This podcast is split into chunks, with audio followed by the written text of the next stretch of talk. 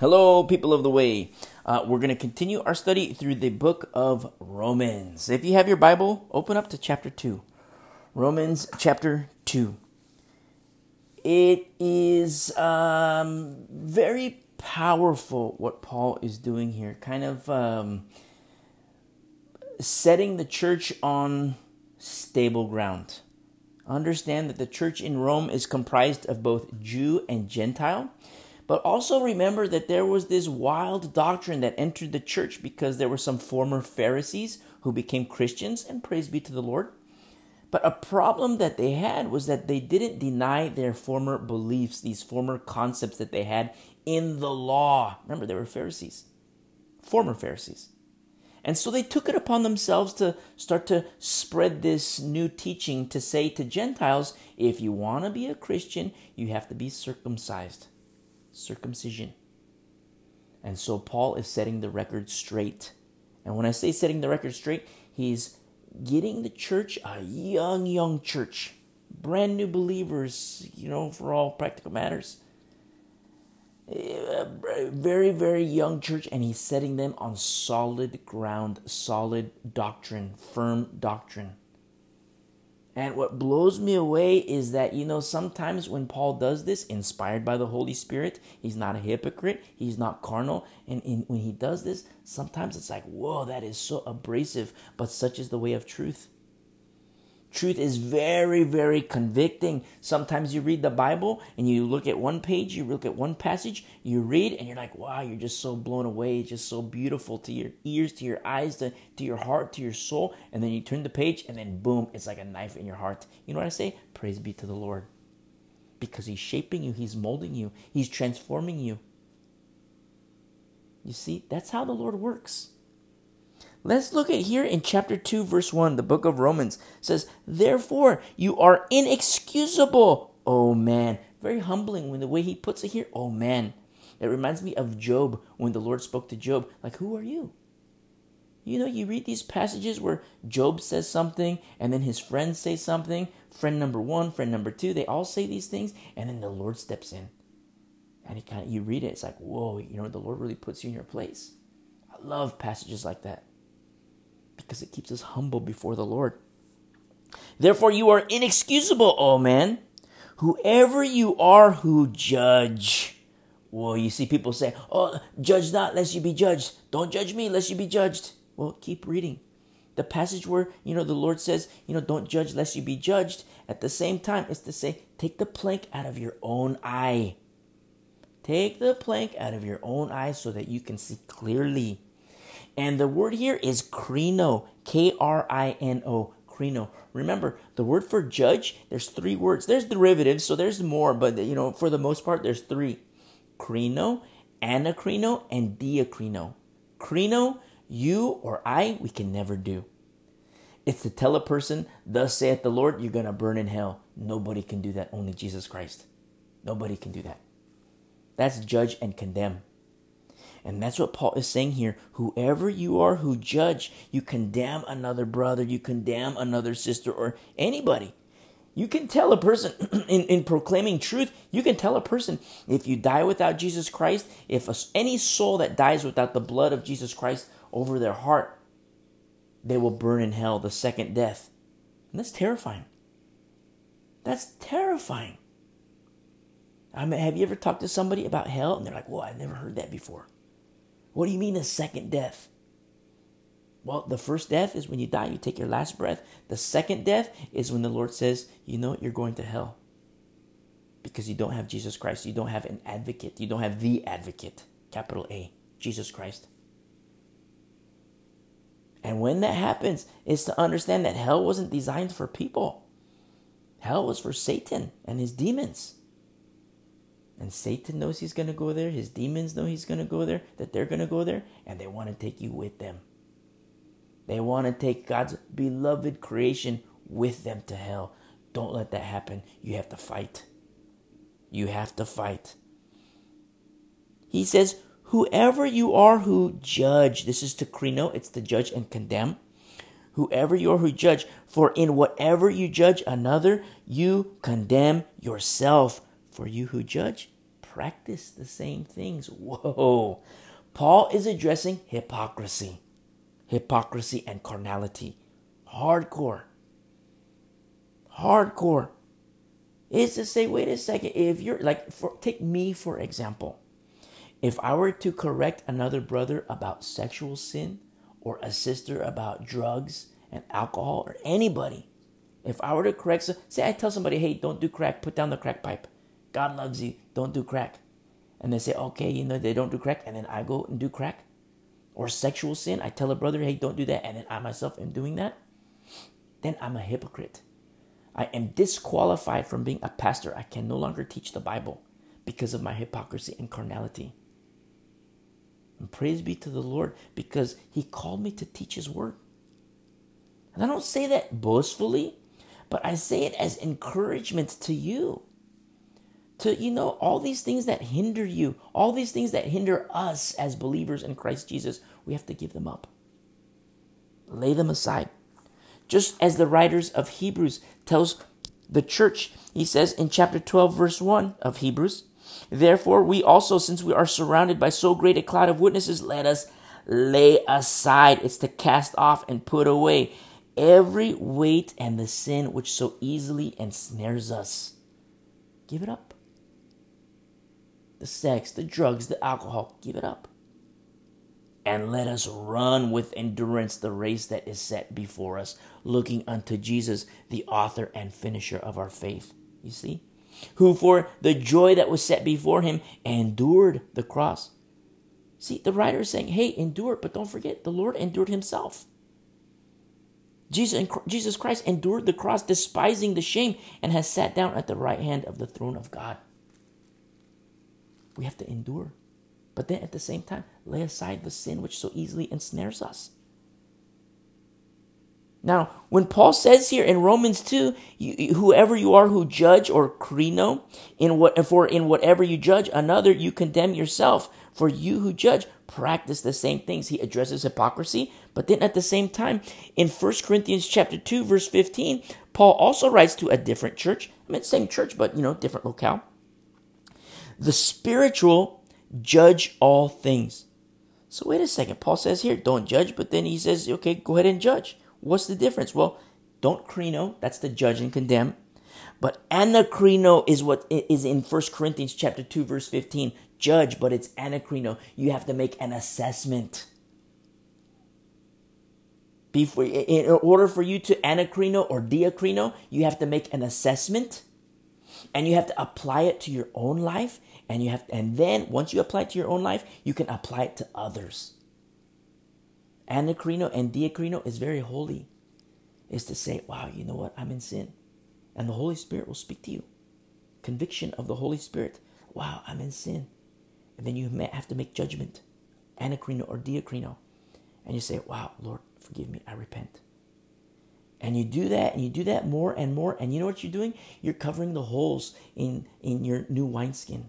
You're covering the holes in your wineskin. Now you become a new wineskin.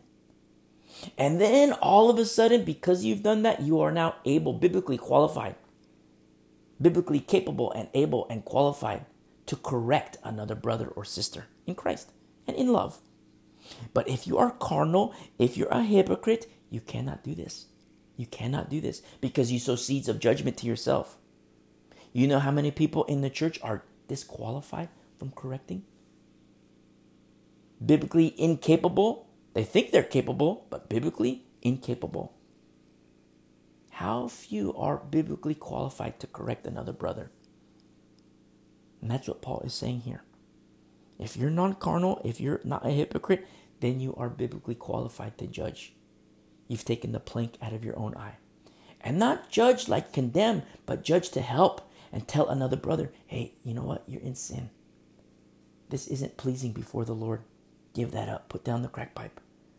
Put down the sex. Give it up. The alcohol. Give it up. Your tax cheat. Give it up. The little white lies? No, those are big lies. Give it up. Repent. And you help another brother. You help another sister not be a hypocrite in their own lives. And then in the course of time, Lord willing, you know what happens? Maybe they can become ministers in whatever capacity. He says, For you who judge practice the same things. But we know in verse 2, we know that the judgment of God is according to truth. Truth against those who practice such thing. And Paul is addressing the people here who have planks in their eye. Planks in their eye. You cannot have a plank in your eye. You got to take it out. And what blows me away so much is you have all these pastors, Bible teachers, elders who are biblically disqualified from correcting another brother. You know what that means? There's no power. I mean, when you just consider, we studied it in the in the book of Acts, but when you just consider for a moment, you have the apostles. In Acts chapter 6, there was this need that arose in the church. What happened is that there were certain widows that were neglected in the daily distribution. That's in Acts chapter 6, verse 1. Certain widows were neglected in the daily distribution. You say, Whoa, there's this need that has arisen in the church. Hey, apostle, help us out. And the apostles, they say, No. Verse 2 It is not desirable that we should leave the word of God and serve tables. It's not to nullify that need and say, oh, it's no big deal. It's an, it's an issue that has arisen in the church. And the apostles say, hey, the Lord called us to this, and we're going to teach the word of God. We're going to stay in our lane in accordance with how the Lord called us. But here's the remedy. In verse 3, Acts chapter 6, Therefore, brethren, seek out from among you seven men of good reputation, good witness full of the Holy Spirit and wisdom, whom we may appoint over this business. But we will give ourselves continually to prayer and to the ministry of the word, you see? How beautiful this is. And this is just for serving in tables. And I don't mean to discredit or cheapen this ministry because it is a valid and valuable ministry. This issue has arisen in the church, and, and these apostles, these holy men say, look, these are the criteria good reputation, full of the Holy Spirit and wisdom. And that's for serving in tables. And that's not even for pulpit. You know how many people are in the pulpit who have, you know, no good reputation? How many people are in the pulpit who don't have the Holy Spirit? They're just like Simon. You know, Simon who thought he could buy the Holy Spirit, how the Holy Spirit, and he was a believer, he believed in Jesus Christ. But there was no power, no Holy Spirit. The Holy Spirit fell upon the church, but bypassed skipped Simon because his heart wasn't right before the Lord. How many people are in the pulpits teaching, attempting to teach, and they don't have a good reputation, they're not full of the Holy Spirit, and they have no wisdom? You see, that's just these are, these are qualifications for serving in tables. Some ministries are, you know, like foundational to other ministries, such as Philip. He was one. Look at verse 5. You know, you see Philip. And so Philip, he served in tables. He was full of the Holy Spirit, of good reputation, and he had wisdom. And then all of a sudden, the Lord took him from serving in tables, and he says, Okay, now I'm going to have you be an evangelist. And he preached the good news. People became believers. He preached to the eunuch, gave the eunuch the good news, baptized the eunuch. And not only that, it didn't end with Philip. Remember his daughters? They were prophetesses. Beautiful, beautiful daughters as prophetesses. All in the name of the Lord, for the glory of the Lord. And it just blows me away so much. Let's go back to Romans 2. And a lot of people who teach the Bible because of their hypocrisy, because of their carnality, they are biblically disqualified from teaching. They shouldn't be teachers. That's why Brother James writes in James chapter 3, verse 1 Let not many of you be teachers let not many be teachers, because you know what? We're held to a higher account. We're, we're going to give a greater account before the Lord when we stand before the Lord. Look at verse 3 in Romans chapter 2. And do you think this, oh man, you who judge, you who krino, you who judge those practicing such things and doing the same, that you will escape the judgment of God? Whoa, that's a hardcore question. You're going to judge, you're going to condemn a person, you're going to say a person's going to burn in hell is to judge and condemn. And you yourself are in the same exact sin. Do you, how in the world do you think that you're going to escape the judgment of God? That's what Paul is saying here. Krima, K R I M A, Krima is the decision of condemnation. That's what the word judgment is here. You know how many people say, oh, yeah, they're, they're predestined to hell. They're predestined to hell. This guy's going to burn in hell. Why is he going to burn in hell? Oh, he's a porn addict. But what about you? You're a porn head too. And you're teaching the Bible? Whoa. Oh, this crackhead, he's going to burn in hell. He's predestined to hell. Maybe he was. He's not even saved. He's going to burn in hell. He was predestined to burn in hell. He thinks he's a Christian, but he's not. I don't. He's not a Christian. And then all of a sudden, well, wait a second. He's a cheater, but you're also a cheater. You're a tax cheat. You like to say your little white lies and think it's no big deal. You're a porn head. You're a sex head. You're a crack head. You're a whiskey head. Scotch. Pick your poison. Do you think you're going to escape the judgment of God? The krima of God? The, the, his decision of condemnation? Do you think you're going to escape? It's a hardcore. These are hardcore verses. Terrifying verses. Praise be to the Lord. Let you and me both, you know, there's more listeners, but I'm speaking to you individually. Let you and me both learn and accept and learn to love the fear of the Lord because there's safety in that. The fear of the Lord is the beginning of wisdom. It says a lot about, you know, choose choose from among you uh, men of good reputation, full of the Holy Spirit and wisdom. The fear of the Lord is the beginning of wisdom. These beautiful, beautiful men must have feared the Lord. Philip raising up his baby girls, he must have taught them the fear of the Lord because the Lord used them for as prophetesses in the church. To teach the fear of the Lord. Pass it on to the next generation of righteousness. These are hardcore verses. And remember, Paul, he's establishing the church. You know, they're, they're brand new believers, fresh and say, hey, let's get on the firm foundation and let's stay on this firm foundation. There's this teaching about, you know, Gentiles have to be circumcised to be Christians. No way. And he's addressing hypocrisy now.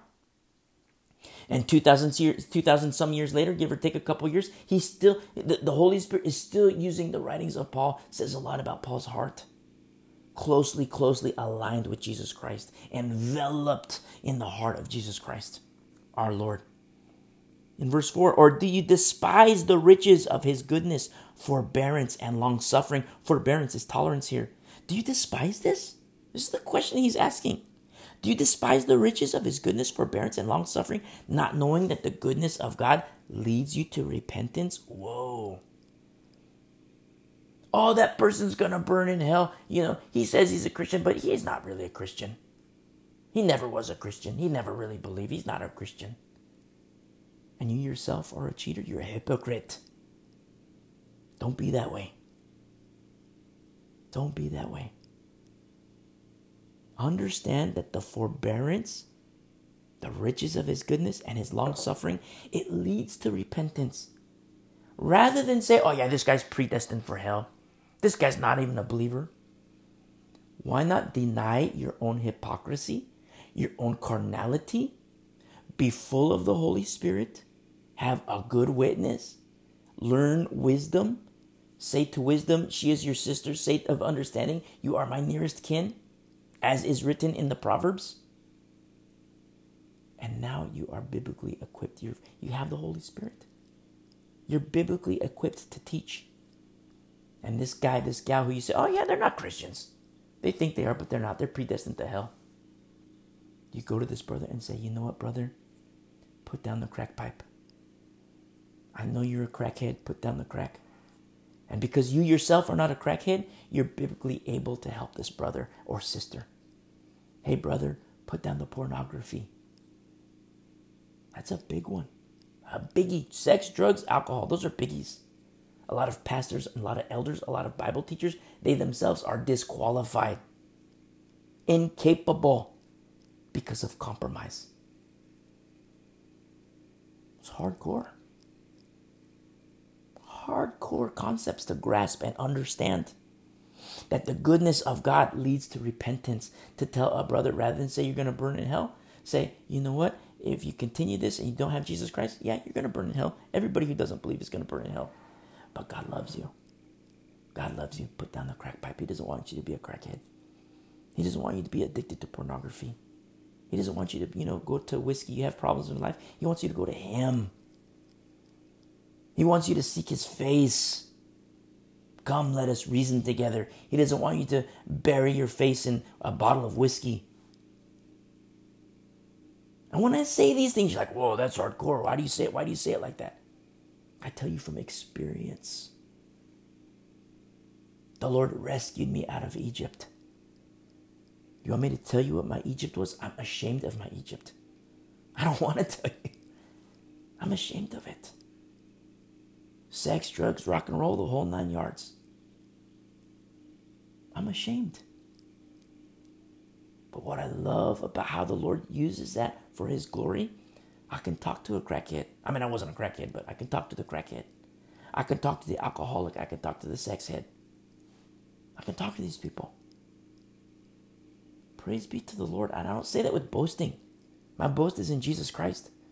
I say it to encourage you because you might be a crackhead today, but you don't have to be a crackhead tomorrow.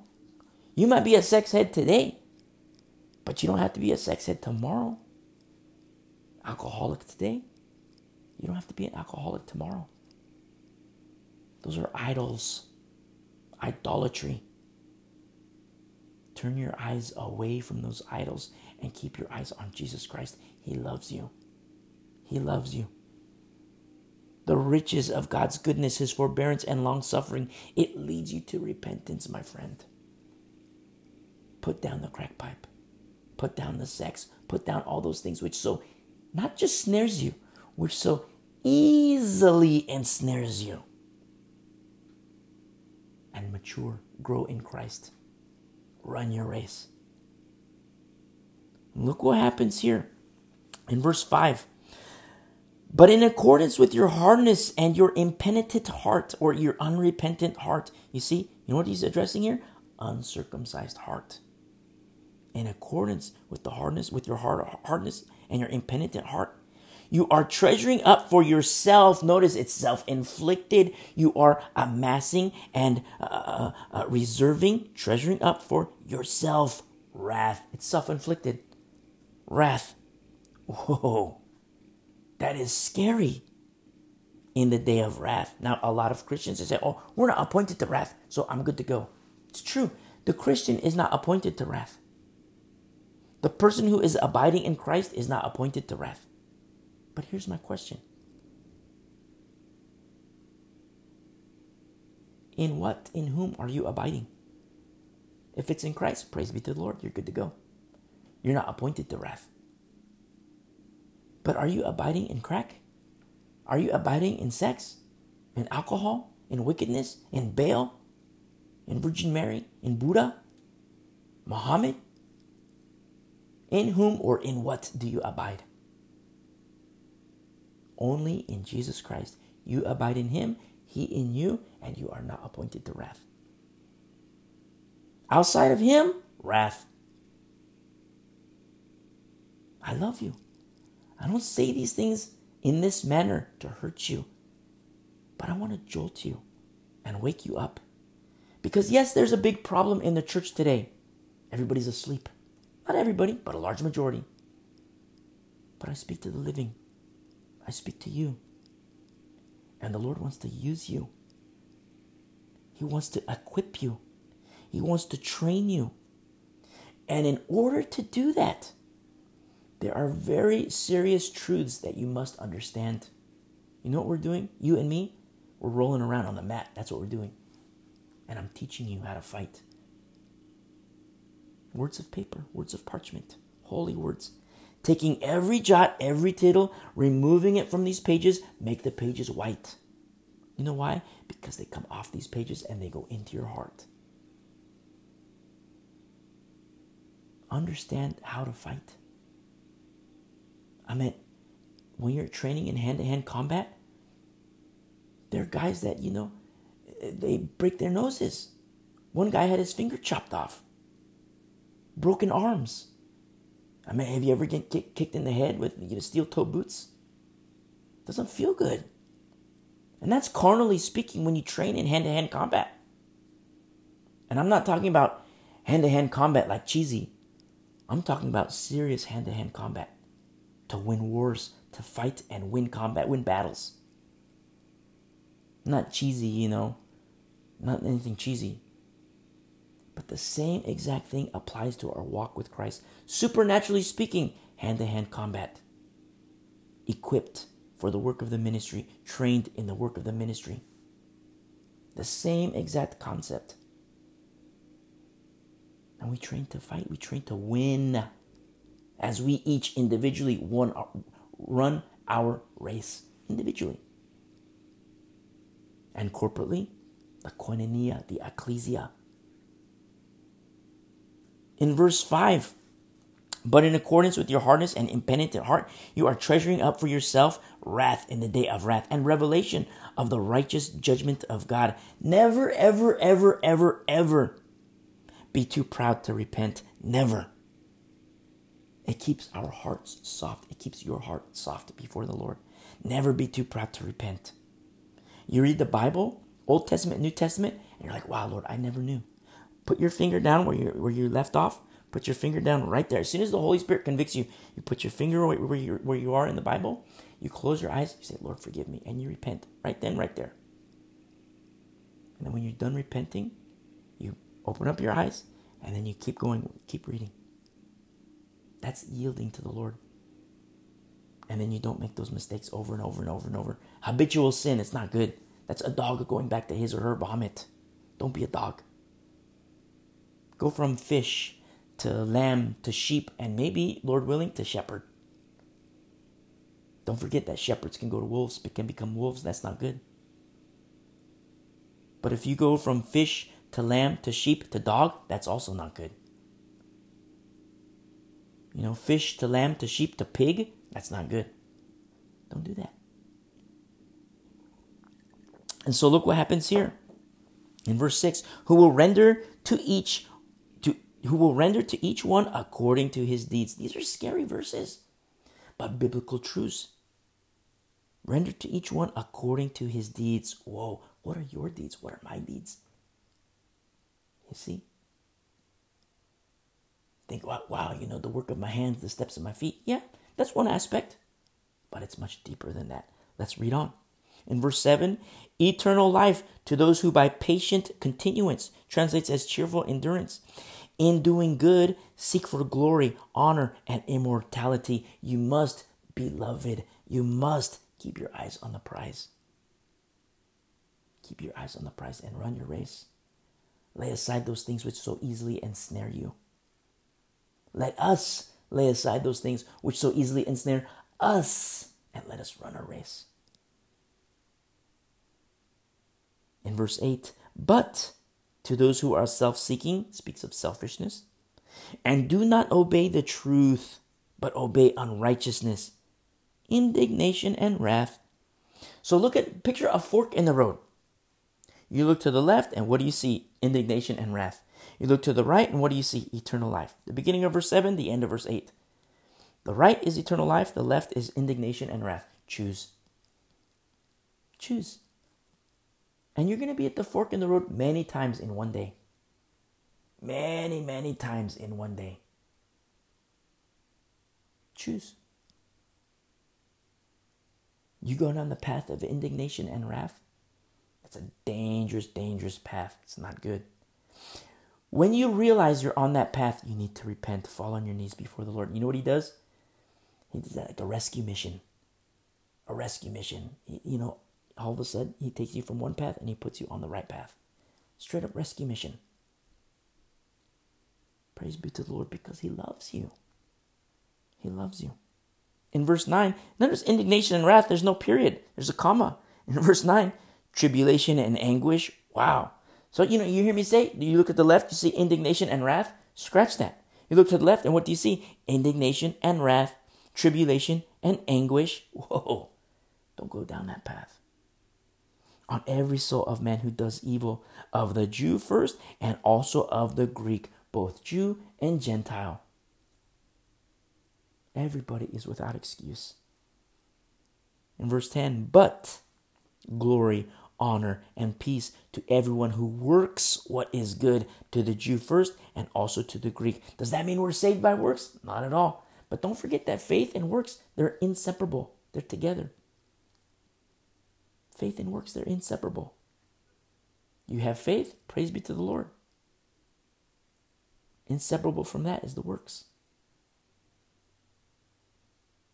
Where are the works?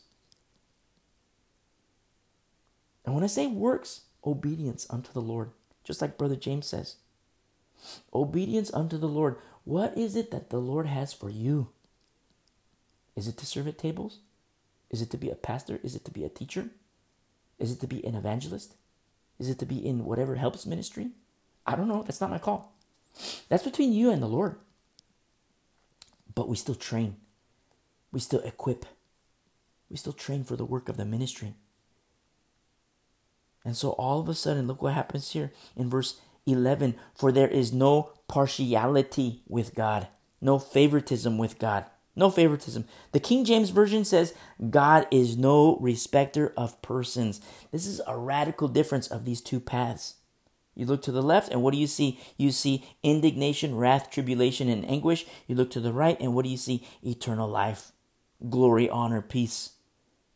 That's what you see. And you're going to be at this fork for the rest of your life.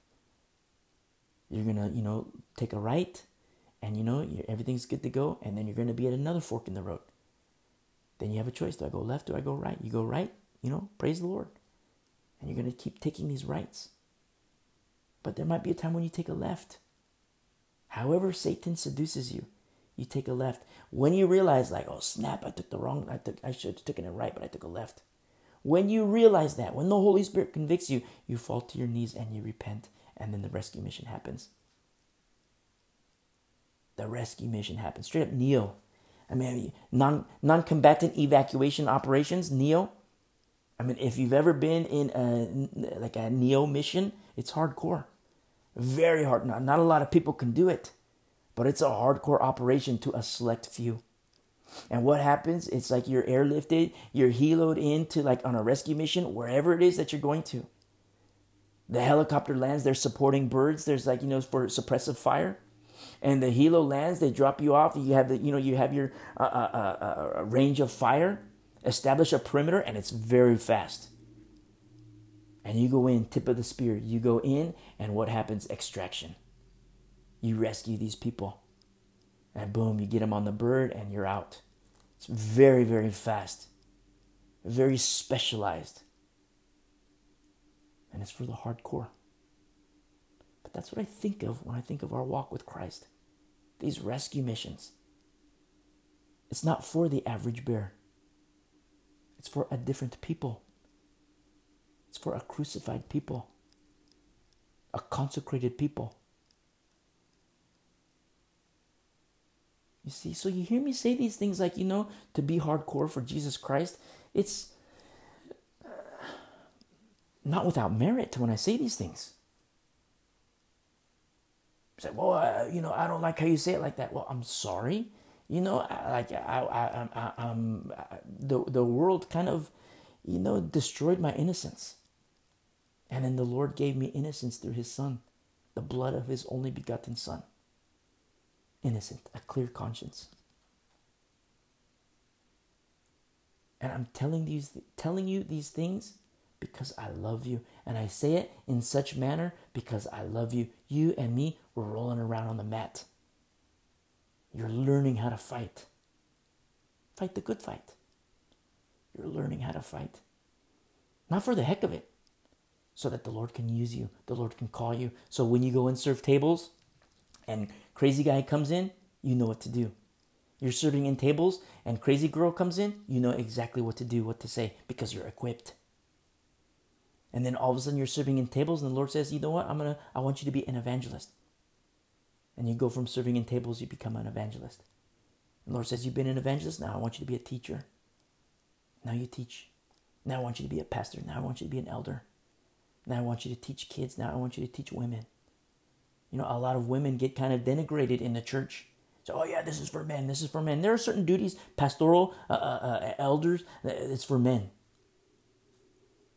But what about women teachers? Look at Chloe, and we're gonna hit.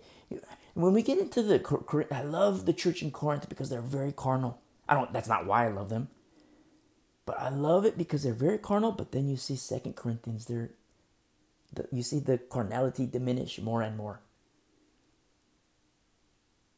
Just like what can happen in the church today. A very carnal church that we, this environment that we have, a very carnal church is to wake up. Let's roll around on the mat. Let's fight. You know, learning to fight, you know, training and fight, training and fighting.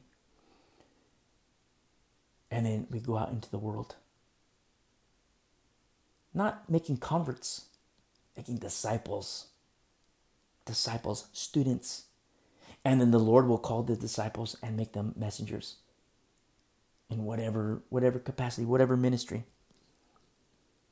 There's no favoritism with the Lord, no partiality with God. God is no respecter of persons. Now, in verse 12, you know, Paul is he's rocking the church to the core, rocking them to the core of both Jew and Gentile. You know what's so beautiful about these passages? Now both Jew and Gentile, they're trapped. Look at verse 12. For as many as have sinned without the law will also perish without the law. So, say for example, if you're a Jew in the church and you, you hear this, you read it in, in Paul's letter, you hear it, somebody's reading it. It's like, whoa, cool, okay, I'm, I'm in the law, it's okay, I'm good to go. And then wait a second here. And as many as have sinned in the law will be judged by the law. You see, both Jew and Gentile are now trapped. Praise be to the Lord. Paul caught them by cunning. You see? For not, in verse 13, not the hearers of the law are just in the sight of God, speaking to the Jews, but the doers of the law will be justified. Now you read that and you're like, wait a second, does that mean I have to do the law? No way. Paul's not done rocking the world of the church. He's not done. He's establishing this concept of what the law really is. Remember, we studied that on Wednesday a little bit the, the law being nailed to the cross. The law is over. When you abide in Christ, the law is over. Outside of Christ, the law is still in effect. And the wages of sin is death. That hasn't changed. When it does change, that means you're in Christ. In verse 14, for when Gentiles who do not have the law by nature do the things in the law, these, although not having the law, are a law to themselves. It's a holy phenomenon, is what it is. I mean, we read passages in the Old Testament in Leviticus where the Lord says, okay, if you have land and you're going to the harvest, you know, leave these things in the corner. Leave the, you know, th- you have like corn that falls, leave it there. Corn in the corners of the land, leave it there. Why? It's for the poor people. You know, there's plenty for you, there's plenty for your family, plenty, there's plenty. You're still going to be able to sell goods, you're still going to be able to do this, but all these the, little things on the on the outskirts of your land, your property, leave it there so the poor people can come in and start to, you know, have uh, provisions for themselves. And the Lord is saying, you know, leave these provisions because it's for the poor people. Now, say for example, we're Jewish, we're in the camp of Israel, Old Testament, and then we walk outside the camp and we see another people. And it's like, wow, you know what? Uh, uh this guy is just picking up a little bit of corn. How come you're doing that, guy? Why, why are you doing that? And the guy just says, well, I know I'm not a Jew, but you know, I just, I, I, I, I, I have plenty here. I have enough for my family. And I, I know that there's poor people in our midst. And I just, you know, the poor people, I just want the poor people to have provision, take care of the poor. You know, I, I don't want them to be without food for their families. So I'm just going to help the poor people. You see, that person doesn't have the law. The law wasn't given to that person. But that person is a law unto themselves. That's what Paul is saying here in verse 14. The Gentiles, they don't have the law. But by nature, they do the things in the law. They're a law unto themselves. It's a holy phenomena. You say, what do you mean? How could the Gentile be holy? Well, everyone is without excuse. Everyone is without excuse. And in Christ, all of a sudden, God's law becomes natural. It becomes just, oh, this person, you know, doesn't have, you know, food to eat. Okay, here, here's some food. It becomes human. It becomes your nature. Why? Because the Lord changed you. He changed your heart. He changed your mind. In verse 15, who show the work of the law written in their hearts. You see? They show the work of the law written in their hearts. In Jeremiah, turn to Jeremiah 31 really quick. Jeremiah 31. Jeremiah 31, verse 31 Behold, the days are coming, says the Lord, when I will make a new covenant. A new covenant with the house of Israel and with the house of Judah, not according to the covenant that I made with their fathers in the day that I took them by the hand to lead them out of the land of Egypt, my covenant which they broke, though I was a husband to them, says the Lord.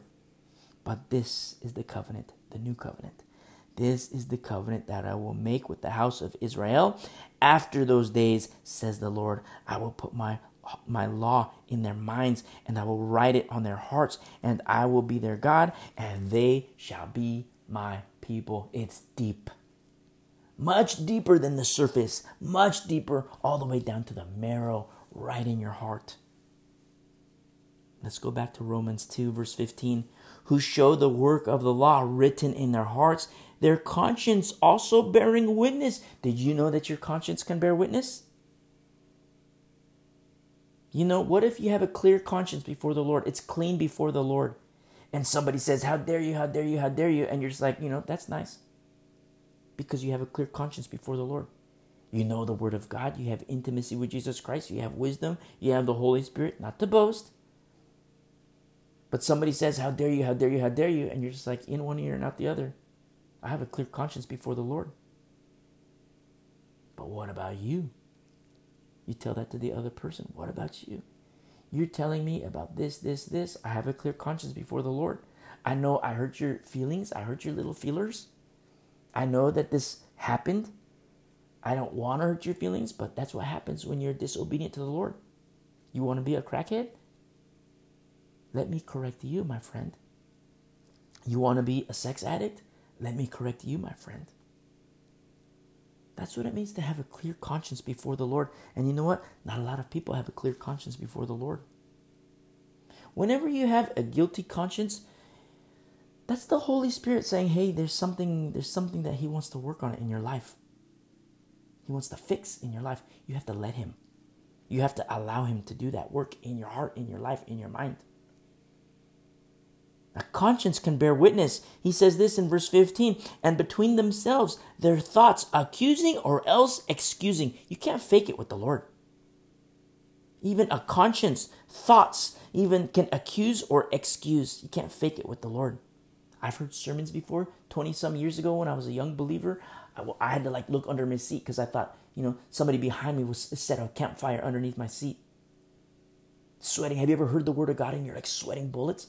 Like, oh my goodness, this is me. And the pastor's teaching, and it's like, wow, look, the Lord killed this guy. They're like, oh my goodness, this is me.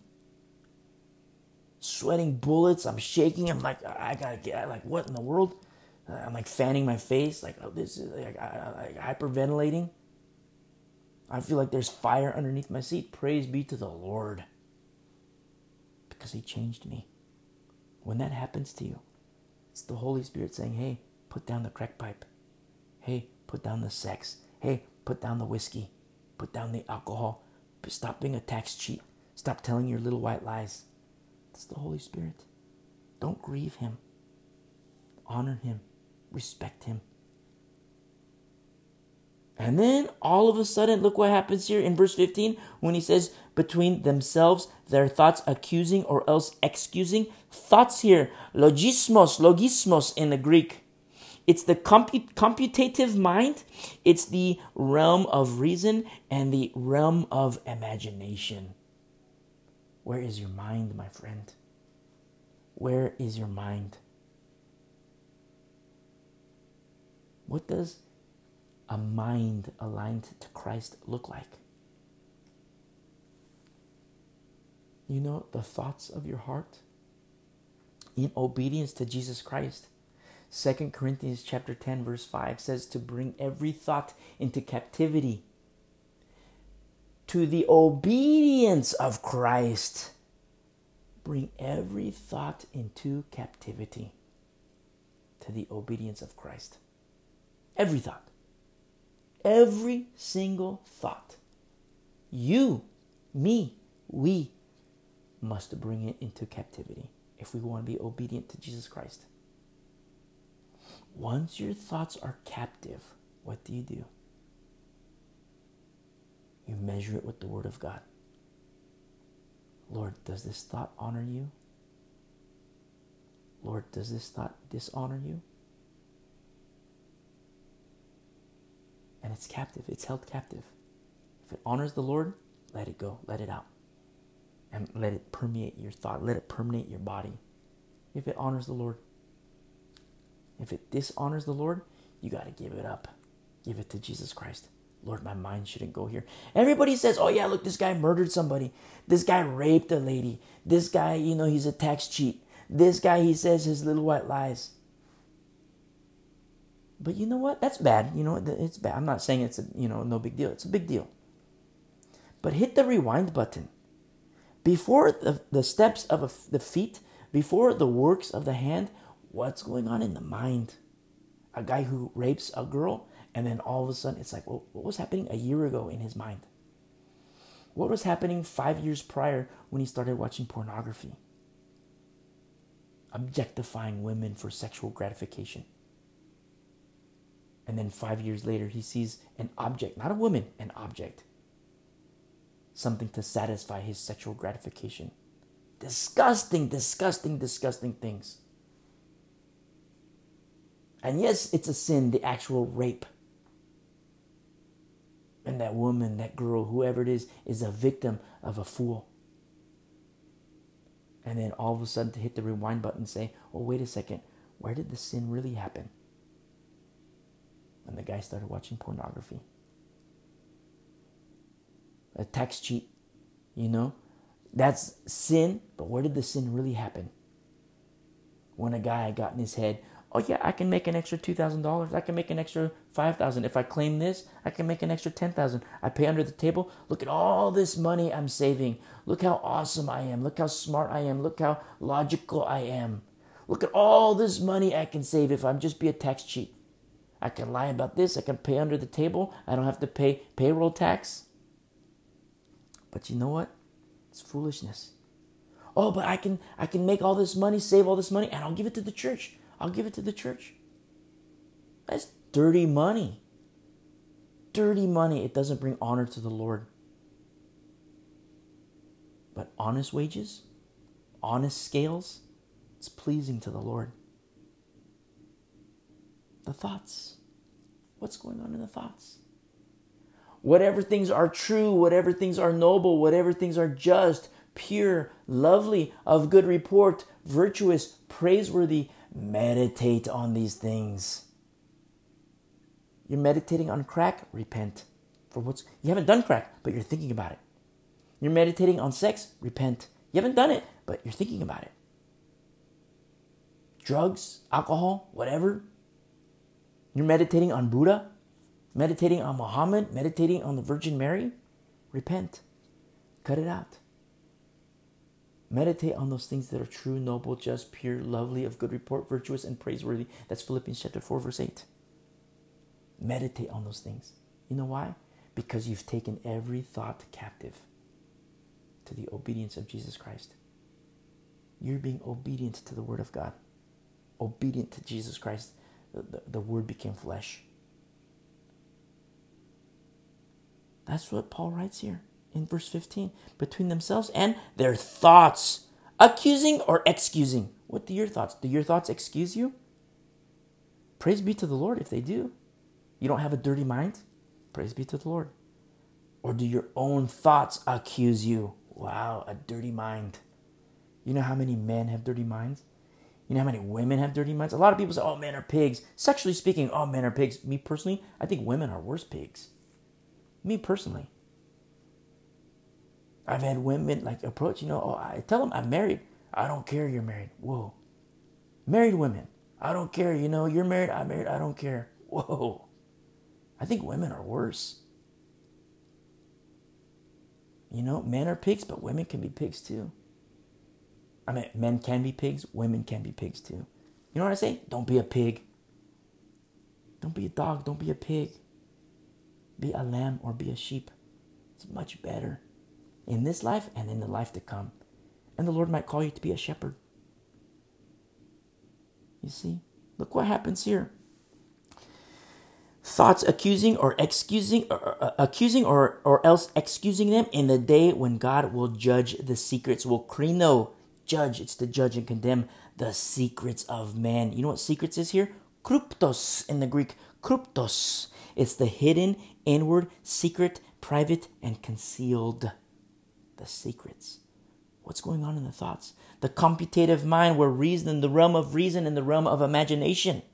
What's going on in the, the hidden, inward, secretive, and private and concealed part of a man, of a woman? What's going on in the head, in the mind, in the heart?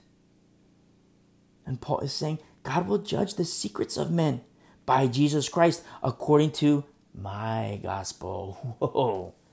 You say, what is it? It's the gospel of Jesus Christ. Why is Paul saying it's his gospel? It says a lot about Paul. It says a lot, a lot about Paul's heart. Remember, he said, Jesus Christ says, Abide in me and I in you. It says a lot about the temple called Paul's body, where Jesus Christ is dwelling. In verse 17, remember the church is comprised of both Jew and Gentile.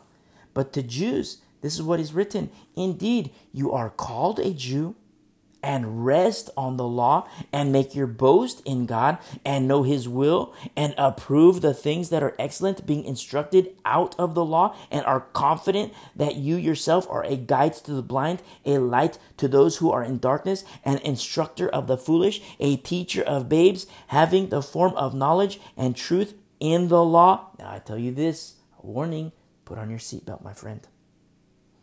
You therefore who teach another do you not teach yourself? Whoa. What about all the hypocrite teachers? What about all the carnal teachers? So called pastors, so called elders, so called youth leaders, so called Bible teachers. And Paul is saying, You who teach another, do you not teach yourself? Somebody who teaches the Bible, a Bible study in whatever setting, a church setting or a home fellowship, somebody who teaches the Bible, but they themselves are a hypocrite, they themselves are compromised through carnality or hypocrisy, it's not good in the eyes of the Lord. There's no power, it's just the opposite. There is judgment for that. Judgment. Just like verse 3 do you think this, O oh man, you who judge those practicing such things and doing the same, that you will escape the judgment of God?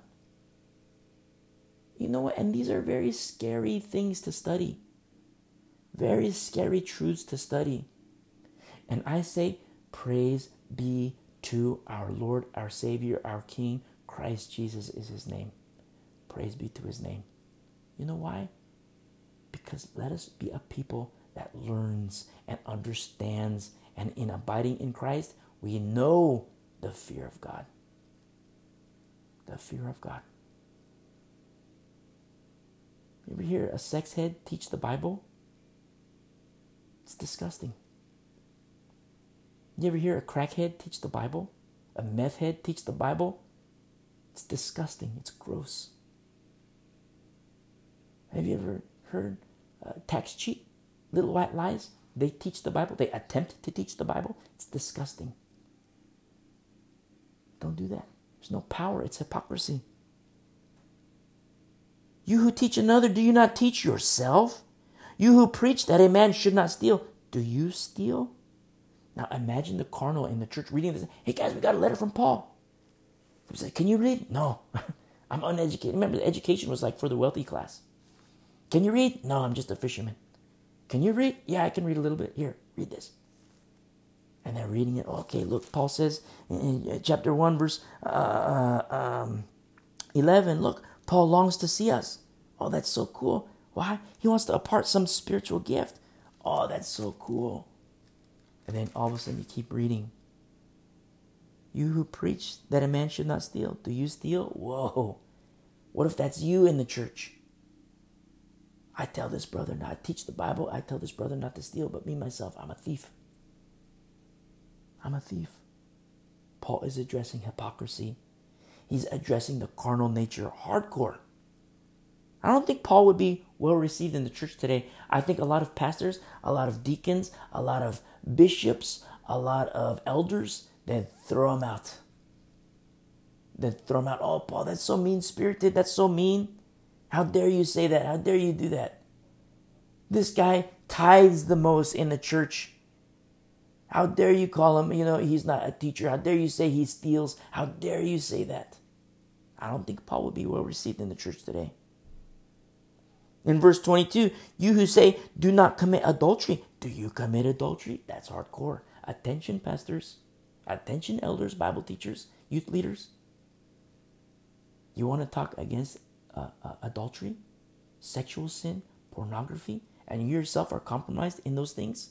Woe is you. W O E. Woe is you. You who say, Do not commit adultery, do you commit adultery? You who abhor idols, do you rob temples? Rob temples here is to steal idols for use or for sale. So if I, for example, if I say, hey, you know, uh, look at the Catholic Church, how they have all these idols all over the place, idolatry, Virgin Mary. Say, for example, if oh yeah, don't don't pray to Mary, don't pray to Mary, and you're like, wow, look, he abhors idols, cool. But then at night, you know, you go home, you do your thing, and then all of a sudden, I break into the Catholic Church. I break into the Catholic Church, steal their Virgin Marys, and I'm worshiping Mary. I bring Virgin Mary into my house and I start worshiping Virgin, Virgin Mary. Woe is me. Woe is me. Or say, for example, I take the Virgin Mary, I clean her up, wipe her up with the cloth, and then all of a sudden I sell her. You know, go to eBay, you know, 500 bucks, put it for sale. Oh, look, I'm making money. I'll give it to the Lord. I'll give, I'll give 10% to the Lord. Wicked. Woe is me. I can't be a pastor if that's the case. I'm biblically disqualified from being a pastor biblically disqual- disqualified from teaching the Bible. Woe is me. W O E. Woe is me. If you're a pastor, if you're an elder Bible teacher, and you hear these words, and you're a hypocrite, and yet through hip carnality, you're a hypocrite. Go on hiatus. Just say, look, I'm not teaching the Bible. You, my friend, you must get your heart right with the Lord and you must seek his face and you must humble yourself and you must repent before the Lord because of your error, because of your folly, because of your foolishness. And once you've done that, you know, pray to the Lord, seek his face. He might say, you know what? I never called you to be a pastor. I never called you to teach the Bible. You have to get your heart right with the Lord. You know why? Because if you teach the Bible, you are held to a higher standard. That's why in James, James says, Let not many be teachers. Let not many be teachers. You know what we have today? A lot of teachers, churches on every corner, pastors on every street corner, so called pastors, so called churches on every street corner. It's very popular everywhere. Church of this, church of that, church of this. I've talked to people who say, you know, I tell them about my experience in the Roman Catholic Church.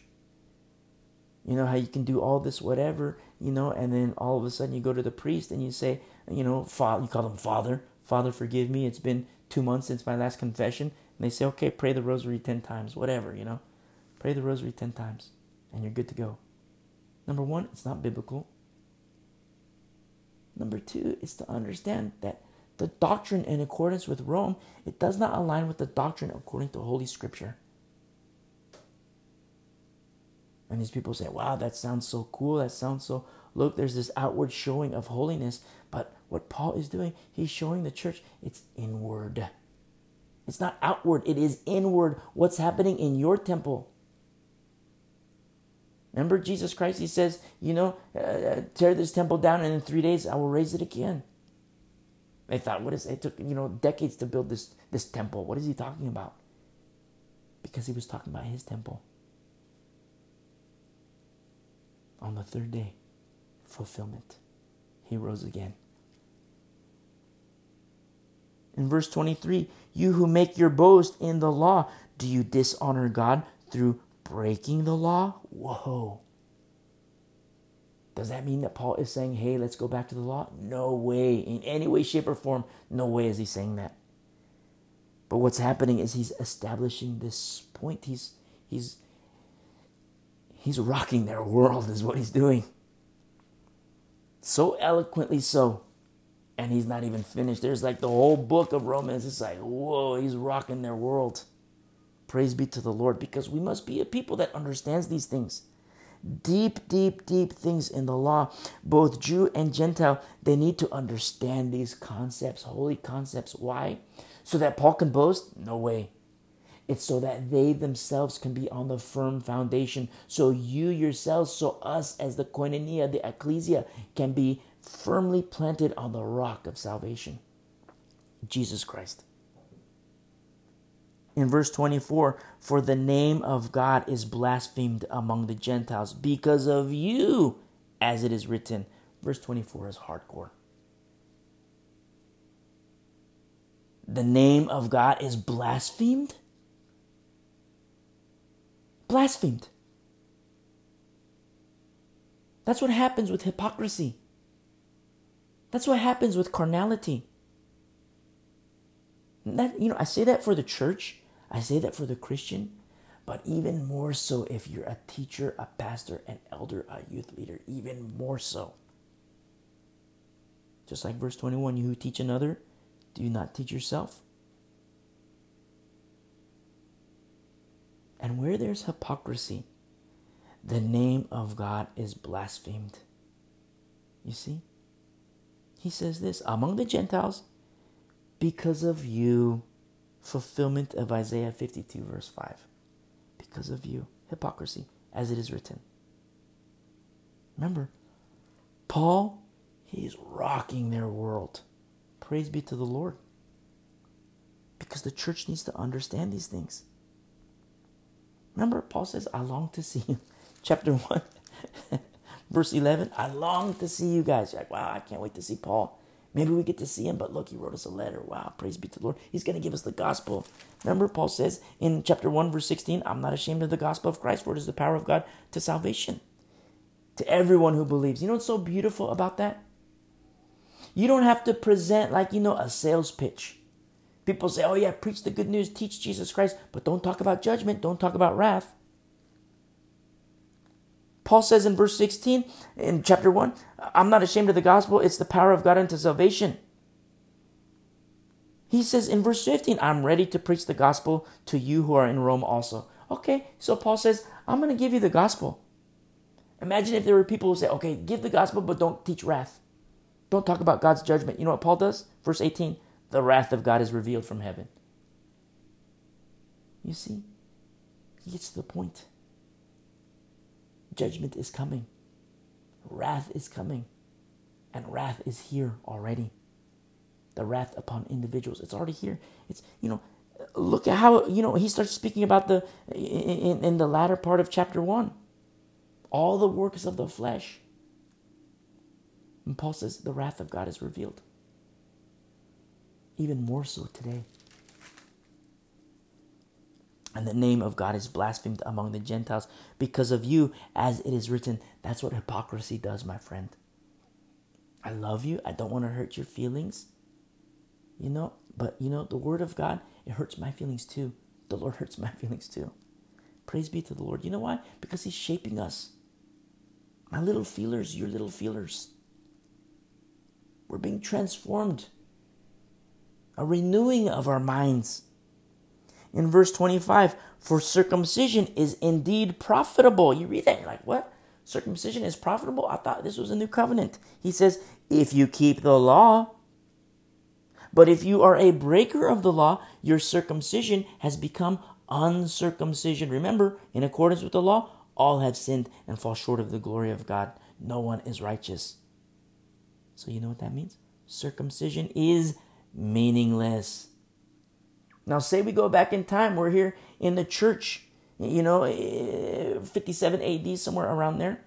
And we're in the early church. say, what about our church fathers? What about 500 years ago? I wonder if Paul would reply, What about 25 years ago, my friend? When Jesus Christ died, when the law was nailed to a cross, when sin was nailed to a cross. 500 years ago, that's over. 25 years ago, from the cross on, from Jesus Christ on, it's a different ballgame. New Testament. Verse 26 Therefore, if an uncircumcised man keeps the righteous requirement of the law, will not his uncircumcision be counted as circumcision? Whoa, you know what a radical concept this is? If an uncircumcised man, that's a Gentile, keeps the righteous requirement of the law, will not his uncircumcision, remember he's a Gentile, be counted as uncircumcision? Paul is beginning this very beautiful and hardcore lesson about the law of faith. The law of faith. Let's look at chapter 3, verse 31. Now, we're going to end there next week, Lord willing. But in chapter 3, verse 31, do we then make void the law through faith? No. He says, certainly not, exclamation point. On the contrary, we establish the law. That's what faith is. In verse 27 of Romans chapter 3, where is boasting then? It is excluded by what law? Question mark. Of works? Question mark. No. By the law of faith. You see? He's teaching a different concept. Not difference in accordance with the word. I mean different in accordance to what what they've what their history, what they knew. Imagine the Jews there. Imagine the Jews. Imagine the former Pharisees who spread this teaching about if you want to be a Christian, you have to be circumcised. And all these Gentiles getting circumcisions. They're getting circumcised. Oh, we want to be a Christian. We want to honor the Lord. And Paul's writing, look, in chapter 2, verse 26 If an uncircumcised man keeps the righteous requirement of the law, will not his uncircumcision be counted as circumcision? Whoa. He starts to teach about the law of faith. And will not the physically uncircumcised, if he fulfills the law, judge you who even with your written code, you know how that translates? The letter of the law. You hear me talk about the letter of the law? The letter of the law is poison, my friend. The letter of the law is poison because that is the way of blindness, that is the way of the deaf. That's the letter of the law. The spirit of the law. Remember the Pharisees in following the letter of the law? They said, We're hardcore, we follow Moses. But the spirit of the law, Jesus Christ says, Moses wrote about me. Everything in the law points to Jesus Christ. Everything, every jot, every tittle of the law points to Jesus Christ. The feast, the festivals, the sacrifice, it all points to Jesus Christ. All of it. You follow the spirit of the law, you'll see these things and understand deeper the character and nature and love of our Lord. You follow the letter of the law, Satan will trick you and say, okay, let's go back to Hebrew roots. Cunning serpent, wicked he is, the father of lies. But we're training, we're equipping, we know how to fight in verse 27 and will not the physically uncircumcised, if he fulfills the law, judge you who, even with your written code or the letter of the law and circumcision, are a transgressor of the law? You know how hardcore this question is? You have your written code, you have your you have your letter of the law, you have your circumcision, but you know what? You are parabates in the Greek. Parabates. You know what that is? You are in violation of the law. Violation of the law. Whoa. You have the letter of the law, you're circumcised, but you're in violation. You see? Because what does the spirit of the law say? Points to Jesus Christ. In verse 28, for he is not a Jew who is one outwardly. Consider this for a moment. This is where people get into crazy town and they start thinking about replacement theology. There is no such thing as replacement theology, but there is a deeper understanding of what circumcision means. Replacement theology is demonic. And I say that to protect you. It's not good.